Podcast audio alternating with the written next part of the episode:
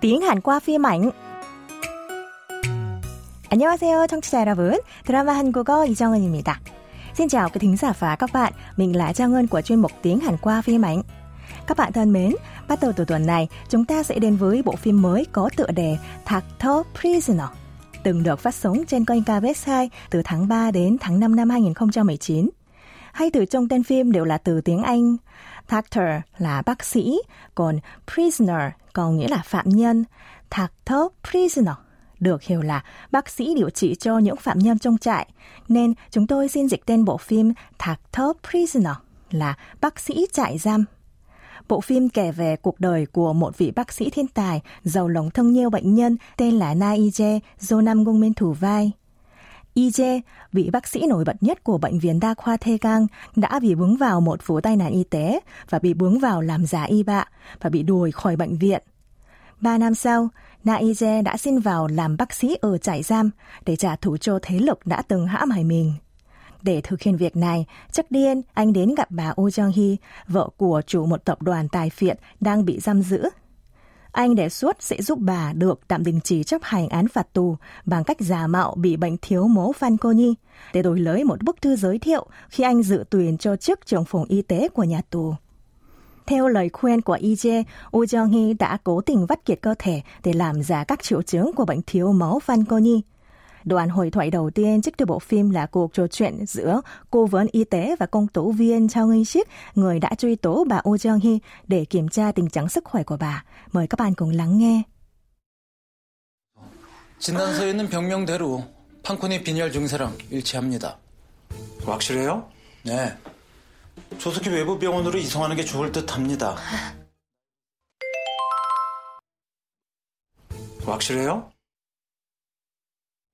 확실해요? 확실해요?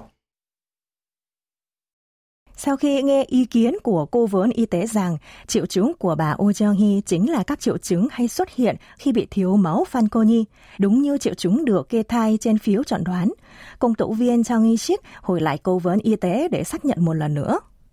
확실해요? Anh có chắc không? Cô vấn xác nhận là đúng và khuyên rằng nên nhanh chóng chuyển bà ấy tới bệnh viện bên ngoài. Mẫu câu chúng ta sẽ tìm hiểu hôm nay là câu hỏi của công tố viên. 확실해요? Anh có chắc không? Đây là câu dùng để kiểm tra xem nội dung lời nói của đối phương có thực sự chính xác hay không ở dạng thân mật kính trọng.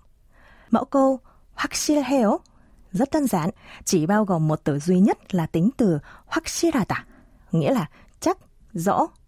Kết hợp với đuôi câu hỏi thân mật kính trọng 여요 thành 확실해요 được hiểu là có chắc không?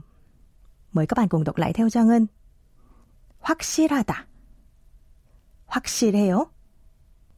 Vậy, hiểu rõ câu trúc mẫu câu rồi, giờ chúng ta cùng ứng dụng vào tình huống thực tế nhé. Khi nói với bạn bè hoặc người nhiều tuổi hơn, các bạn chỉ cần lược bộ yêu và nói 확실해. Nếu muốn xác nhận chắc chắn về một điều gì đó. Giả sử, sau khi nghe bạn sẽ mua nhà trong năm nay thì một người khác khuyên rằng nên mua nhà vào năm sau vì có dự đoán rằng giá nhà sẽ giảm vào năm sau. Chưa từng nghe thông tin này, bạn hỏi lại để xác nhận. Hoặc si đế. Có nghĩa là bạn có chắc không? Trang xin đọc lại. Hoặc si đế. Hoặc si đế. Trường hợp nói chuyện tại những nơi trang trọng như công sở, đuôi câu nghi vấn dạng kính trọng, ưm như cá, sẽ được thay thế cho 여요 thành 확실합니까?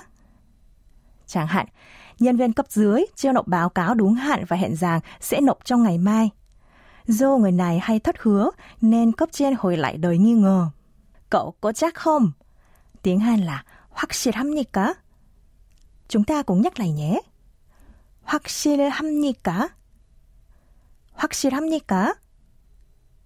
Trước khi kết thúc buổi học, mời các bạn cùng nghe lại mẫu câu một lần nữa. 확실해요? 확실해요? 확실해요? Buổi học hôm nay đến đây là hết. Cảm ơn các bạn thính giả đã quan tâm theo dõi. Xin chào và hẹn gặp lại các bạn trong giờ học sau. 감사합니다, 여러분. 다음 시간에 또 만나요.